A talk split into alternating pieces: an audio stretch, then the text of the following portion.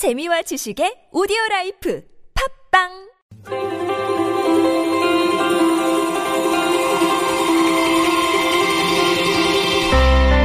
우리 사회를 바라보는 새로운 눈. 색다른 시선 김종배입니다를 듣고 계십니다.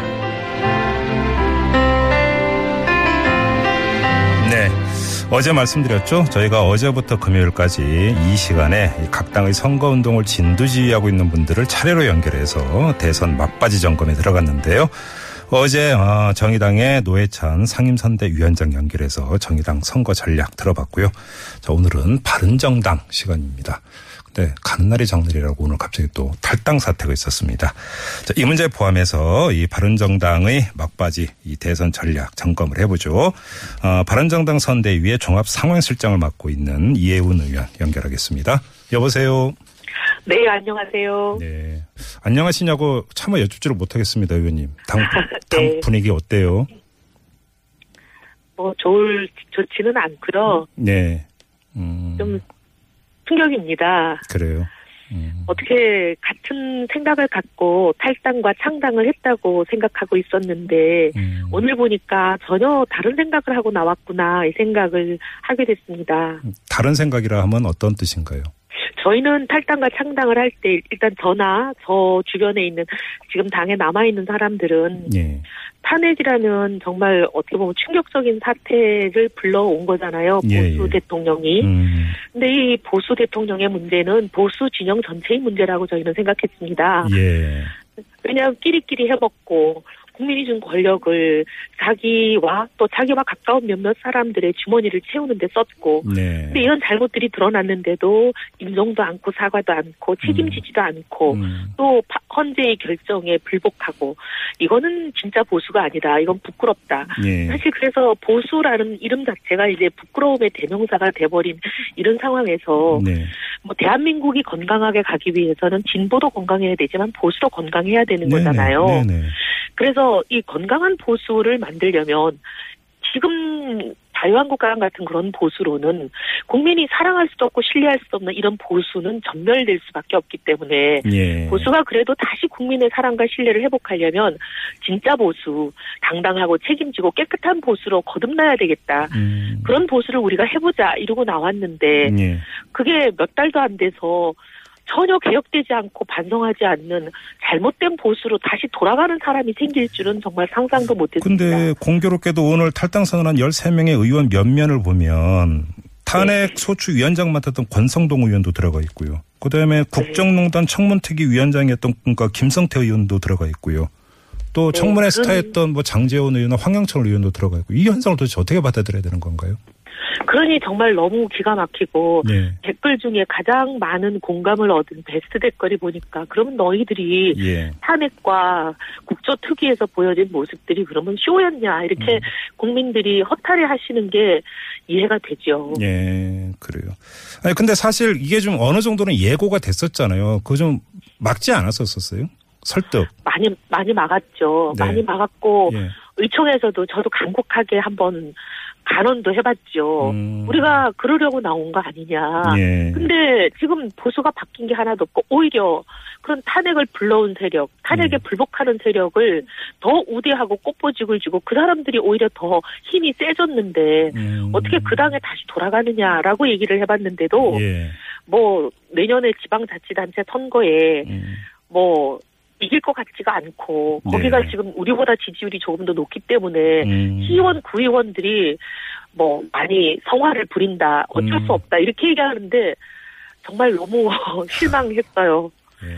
그냥 개인적으로 어떤 지지율이라는 거에 너무 그렇게 많이 매달리시는 것 같아요. 근데 지지율 따라 간다면 음. 작년 이맘때쯤에 박근혜 대통령이 이런 일 박근혜 전 대통령이 이렇게 될 줄 누가 알았겠습니까? 영어의 그래요. 몸이 될 줄. 그럼- 그리고 내년 이맘때쯤 1년 후의 일을 지금 누가 알겠습니까? 네. 어떻게 지지율이 또 요동칠지. 그렇죠. 그리고 만약 지지율 따라 가신다면 그분들은 홍준표 후보를 지지하러 갈 일이 아니라 음. 문재인 후보를 지지하러 가야 되는 거 아닐까요? 네.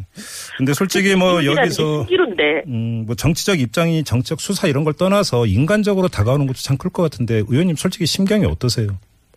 저는 뭐 너무 기가 막히고 억장이 무너져서 처음에는 충격을 많이 받았는데 예. 사실 뭐 이 일이 며칠 전부터 예고가 좀 됐었잖아요. 예, 예. 그래서 막상 오늘은 그 예고가 된 날은 충격을 받았는데 오늘은 어떻게 보면 좀 후련하다고 해야 될까요? 음. 그막 속거리는 게 오늘은 일단락이 딱 되니까 네. 속거릴 때보다는 일단 결론 결론이 나니까 음. 속거리는 건 좀 없어져서 좀 그래요. 근데 좀 그러면 이 질문 드리려고 했는데 뭐 그래도 좀 드릴 수밖에 없는데 혹시 추가 탈당 있는 거 아닙니까? 이걸로 다 끝이라고 보세요? 아 글쎄요. 근데 뭐 사람 마음을 이제 저희는 더 이상 믿을 수가 없어져 버린 상태라 예. 모두 제가 뭐 100% 확실하다라고 말씀드릴 수는 없는데 네. 현재 당에 남기로 하신 19분은 아니다라고 말씀을 하고 계시니 뭐 어떡하겠어요. 지금 당장은 믿어야지요. 아, 그래요. 근데 지금 의원님, 네. 의원님 말씀의 뉘앙스를 보면 혹시나 하는 이런 걱정이 좀 깔려 있는데 솔직히 들리는 이게 그 뉘앙스는. 근데 사실 저희는 걱정하지는 않습니다. 네. 오히려 그렇게 마음이 흔들리고 음, 가치를 최우선하지 않고 예. 그렇게 어떻게 보면 정치적인 유불리, 이해치를 따지는 분들이라면 갈 사람이면 빨리 갔으면 좋겠어요. 아, 그러면 이 점을 여쭤볼게요. 지금 언론 분류법에 따르면 오늘 탈당 네. 선언을 하고 탈당을 한 의원들의 다수가 이른바 김무성계로 분류되는 의원들이라고 했는데 근데 네. 김무성 의원 본인은 지금 당에 남아 있습니다. 이 현상은 어떻게 읽어야 되는 거예요? 저도 그 부분이 참, 어, 이해가 잘 안 되는 부분이에요. 예. 김문성 의원님은 처음부터 이분을 많이 만류하셨고, 예. 이분들이 그 선거 유세에도 동참을 안 하고, 음. 전혀 협조를 하지 않을 때도, 음. 김문성 의원님은 계속 동참을 하셨었어요. 아, 예. 그리고 저희가 들은 소문으로는 이분들이 막 김무성 의원님을 찾아가서 그 소리를 지르고 아주 뭐 행패를 부리고 할 때 굉장히 여러 가지 일들이 많았다고 들었거든요. 김무성 의원님은 나가지 않으려고 하고 이분들은 같이 나가자라고 권유하고 예. 여러 가지 일들이 예. 있었다고 들었는데 예. 김무성 의원님은 어쨌든 지금으로서는 나갈 수 없다라고 하신 음. 걸로 알고 있어요. 지금으로서는입니까? 단서입니까? 아니요. 그건 뭐 잘 모르겠어요. 어쨌든 안 나간다고 하셨대요. 어, 그럼 아무튼 오늘 탈당한 의원 13분은 거의 선거운동에 그럼 참여를 안 했어요, 지금까지? 어, 장재원 의원의 경우는 딱 한 번 참여하셨어요. 예. 그딱 한 번 참여하신 게 바로 나가기 이틀 전, 나가는 걸로 결정하기 이틀 전 우리가 부산에 가셨을, 갔을 때 후보가 음, 부산 유세에서 굉장히 강경하게 후보 지지 유세를 했었죠. 예, 그래요. 그리고 다른 의원들은 거의 참여를 안 했던 거고요. 네. 근데 좀 일각에서는 이 탈당 사태가 있기 전에 그 일각에서 네. 어떤 주장이 있었냐면 오히려 유승민 후보에게 배신감을 느낀다. 저 당내 경선이 있었을 때 네. 보, 수 후보 단일화한다고 주장하지 않았었느냐. 근데 왜 안 하느냐. 이런 이야기가 좀 나왔었거든요. 이건 어떻게 받아들여야 네. 되는 겁니까? 사실 유승민 후보가 창당하는 그 순간부터 계속 보수 후보 단일화 주장을 했어요. 예. 근데 그 창당 때 보수 후보 단일화 주장을 처음 꺼냈을 때부터 유승민 후보는 분명히 그 전제 조건을 못 박았었어요. 음, 자유한국당은 인적 청산이 먼저 돼야 된다. 네. 개혁을 전제로 내걸었어요. 음흠. 탄핵을 불러온 세력, 그러니까 탄핵에 원흉이 된 세력들이죠. 예. 그리고 탄핵에 불복하는 세력에 음. 정리가 되지 않으면 음, 단일화는 안 된다. 네. 그리고 이제 국민의당의 경우에는 대북 문제에 있어서 생각이 갈래가 다른 분들이 계시니까 우리가 지향하는 가치와 이게 같아져야지 단일화가 되는 거 아니냐. 예. 우리는 대북 안보는 보수, 경제는 개혁이니까 이 부분에 있어서 접점이 생기면 단일화를 하겠다. 이 두 가지 전제 조건을 내걸었는데 예. 그 전제 조건이 후보 등록하는 날까지 충족이 되지 않았기 때문에 본인은 단일화 없이 이제 본인이 후보 등록하고 음. 완주하겠다라고 선언을 네. 한 거였었어요. 예. 알겠습니다. 아무튼 지금 이 순간에 신경이 가장 착잡한 당사자는 바로 유승민 후보 아니겠어요? 혹시 네. 뭐이 네. 공식적으로는 이제 완주하겠다는 의사 밝힌 거 저희도 접했는데요. 이런 거 말고 좀 사적으로 만나 보셨어요? 네, 뭐 사적으로 만나봤지만 사적으로나 공적으로나 뭐 너무 똑같아서 어, 담담하세요? 뭐- 유승민 후보는? 네, 어, 그래요? 담담하지만 뭐 음. 마음이 어떻겠어요. 예. 뭐라고 하시던가요? 뭐 별 얘기는 없어요. 별로 이제 그런 얘기를 별로 하시는 스타일은 아니에요. 예. 오히려 본인이 얘기가 없으니까 이제 음, 옆에 어차피 이 가치를 어, 가치 때문에 같이 가기로 하고 탈당 창당을 같이 했던 사람들은 예. 후보의 마음을 미루어 짐작해서 힘내라. 음. 그런 얘기만 하는 거죠, 뭐. 음, 알겠습니다. 뭐 그리고 어차피 꽃길이라고 생각하고 나온 것도 아니고 이게 뭐 한두 달 만에 보수 개혁이 이루어진다고 생각하지도 않았고 예. 길게 보고 나온 거니까 음. 우리는 이 가시밭길을 이 고난의 행구를 몇 달이 되든 몇 년이 되든 가겠다라고 생각하고 나온 사람들이니까요. 음, 그래요. 알겠습니다. 지금부터는 좀 이제 그 애당초 이제 그 인터뷰를 하려고 했던 목적이죠. 선거 전략에 대해서 좀 여쭤봐야 될 것 같은데. 네. 오늘 이제 탈당 사태가 있고 나서 이 분석이 양갈래로 완전히 갈리던데요. 홍준표 후보의 네. 지지율 상승세가 탄력을 더 받을 것이다라는 전망이 있는가 하면 네. 이 탈당에 대해서 비판과 반발 여론이 상당하기 때문에 오히려 유승민 후보의 지지율이 상승할 수도 있다. 이런 전망이 함께 나오던데 완전히 상반되는 그러니까 전망인데요. 의원님은 네. 어떻게 읽고 계세요? 글쎄요, 둘 다 가능할 거라고 봅니다. 근데 그 둘 중에 어느 쪽이 더 우세할지는 사실 저도 잘 모르겠어요. 예. 이런 일은 처음 당해보기 때문에. 음흠, 음흠. 근데 이제 저희한테 오는 문자는 상당히 힘내라가 많긴 하지만 예. 그건 이제 저희한테 오는 문자니까 그럴 수 있어요. 네.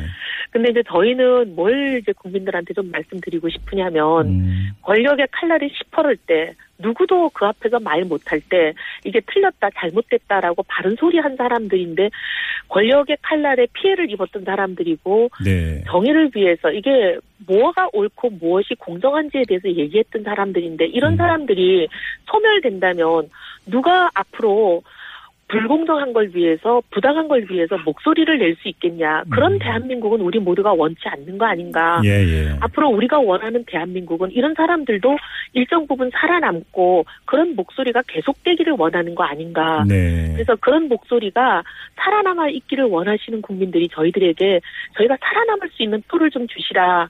그런 강력한 부탁을 좀 드리고 싶어요. 예. 음. 그런데 그 유승민 후보하고 저희가 직접 인터뷰 하면서도 여쭤봤고 다른 그 선대 네. 관계자들하고 인터뷰할 때도 끊임없이 이제 저희가 드렸던 질문이 근데 왜 네. 지지율이 안 오르느냐 이때마다 나왔던 공통된 대답은 배신자 프레임에 갇혀 있기 때문이다. 계속 이 대답이었는데 자 그걸 네. 잘 알고 있었더라면 이걸 어떻게 깰 것인가도 당연히 고민을 하셨을 거 아니에요.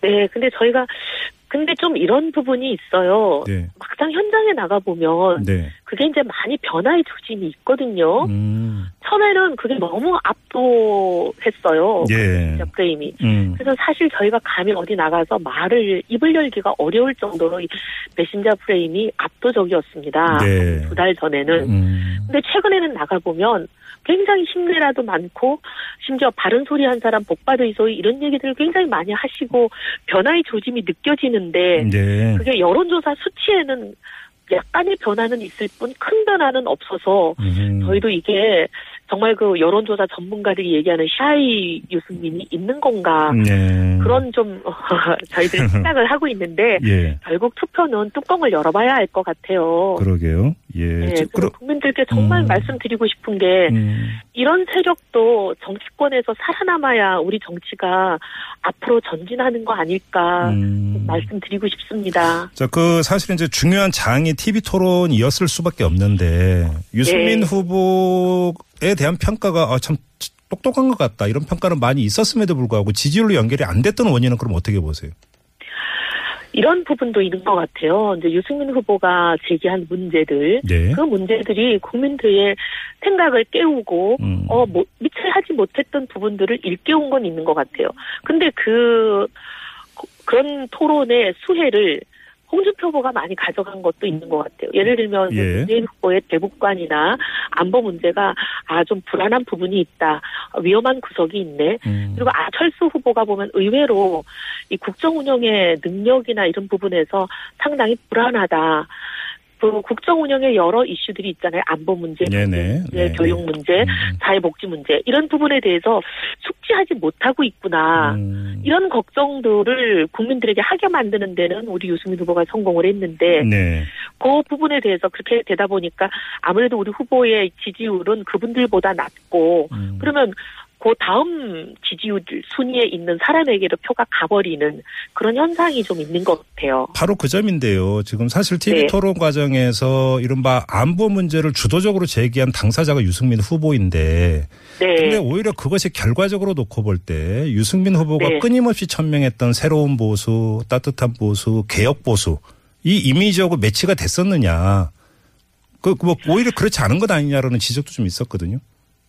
근데 이제 사람들이 보면 이게 너무 사람들을 강하게 잡고 있는 게 우리 국민들이 사로잡혀 있는 게 예. 사표 심리가 너무 강하게 사로, 사로잡고 있는 것 같아요. 이제 보수권 안에서도 사표 심리가 작동되고 있다 이런 말씀이시죠. 예. 그러니까? 예. 올바른 지적을 하고 능력이 있는 건 알겠는데 음. 그리고 유승민 후보에 대한 굉장히 그 팬들도 늘고 좋은 어 우호적인 여론도 많이 생겼는데 네. 어 소위 말하는 1등, 2등 후보에 속해 있지 않다는 이유로 음. 표는 1등 또는 2등 중에 한 사람에게 주려는 경향이 상당히 있는 것 같아요. 예, 예. 근데 저는 좀 말씀드리고 싶은 게 우리가 소위 1등 또는 2등 될 것 같은 후보에게 표를 몰아주는 선거를 수십 년간 해오다 보니 음흠. 우리가 어떻게 보면은 원, 어, 대선은 안 될 사람을 많이 뽑아왔잖아요. 예. 그 중에 한 사람이 우리 전직 대통령님이시고, 음. 근데 이런 선거로 우리가 늘 후회하고 발등 찍고 싶다 이런 결과를 많이 가져왔는데 네. 재앙의 되풀이였을 뿐인 것 같습니다. 그렇게 꼭 될 것 같은 음. 후보에게 표를 주지 마시고 음흠. 되어야 할 사람을 냉정하게 냉철하게 좀 판별해 주셨으면 좋겠습니다. 음, 유승민 후보에게 사실 탈당 말고도 또 하나의 악재가 불거졌는데요. 안종범 네. 전 청와대 경제수석에게 인사청탁을 했다는 의혹이 불거졌습니다. 이게 어떤 영향을 미칠 거라고 보세요? 저는 이제 이게 보면 갑자기 검찰 수사 과정에서 검찰들만 알 수 있는 문자를 16개를 어떤 기자 손에 들어간 거잖아요. 네. 뭐 문자 하나 정도가 기자 손에 들어갔다면 여- 기자가 열심히 취재해서 알 수 있는 정도죠. 취재의 결과라고 볼 수 있지만. 한꺼번에 열 몇 개의 문자를 한 기자에게 들어가게 됐다는 거는 누군가가 흘려서 준 거죠. 이거는 이제 공작의 냄새가 물씬 나는 거 아니겠습니까? 그러면 그 공작의 목적은 뭘까요, 그러면? 그러니까 단일화를 계속 압박을 하는데도 예. 사퇴를 안 하고 주저앉질 않으니까 음. 주저앉히려는 목적이 아닐까. 그게 이제 상식적인 추론이겠죠. 네. 근데 이제 이 내용도 보면 내용이 아무것도 아니잖아요. 그 자리가 이미 내정된 사람이 있느냐, 아니면 음. 이 자리가 채워졌느냐 물어보는 거잖아요. 네. 왜냐하면 채워졌으면 굳이 그 불필요한 고생을 해서 응모할 필요가 없으니까. 음. 근데 문제는 그 여러 십수명에 대한 그 자리가 음. 채워졌느냐고 물어봤을 뿐이고 물어보고 난 그 자리가 누구 한 사람 유승민 의원이 누구를 위해서 물어봤는데 그 위해서 물어본 사람이 그 자리에 채용된 사람이 하나도 없잖아요. 예. 그러니까 뭐 청탁이라고 볼 수도 없는 거고 음. 그냥 물어봐 준 것뿐인데 그거를 그 문자를 이 시기에 선거 이 검찰이 이 문자를 확보한 건 안종범 수석이 구속됐을 때 확보를 했을 테니까 벌써 한 4, 5개월 전이잖아요. 예. 근데 4, 5개월 전에 그럼 이거를 내놨으면 진실이 다 밝혀져서 이게 아무것도 아니다.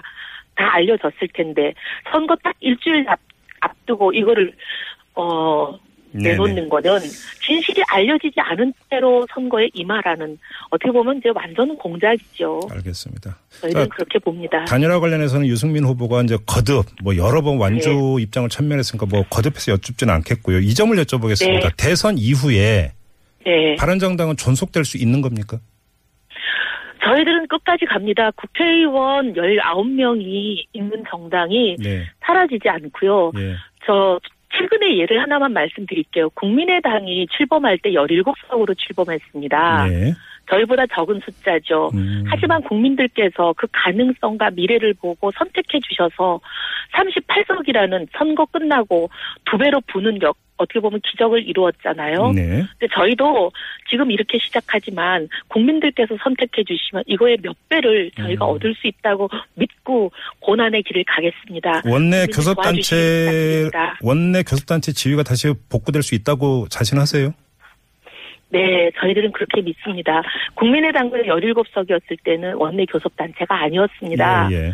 하지만 국민들께서 선택해 주셔서 원내 교섭단체를 충분히 이루었잖아요. 네네. 예, 저희들은 국민들의 선택을 기다리겠습니다. 알겠습니다. 자, 오늘 말씀 여기까지 듣도록 하고요. 고맙습니다, 의원님. 네, 감사합니다. 네, 지금까지 바른정당 선대위 종합 상황실장을 맡고 있는 이혜훈 의원과 함께했습니다.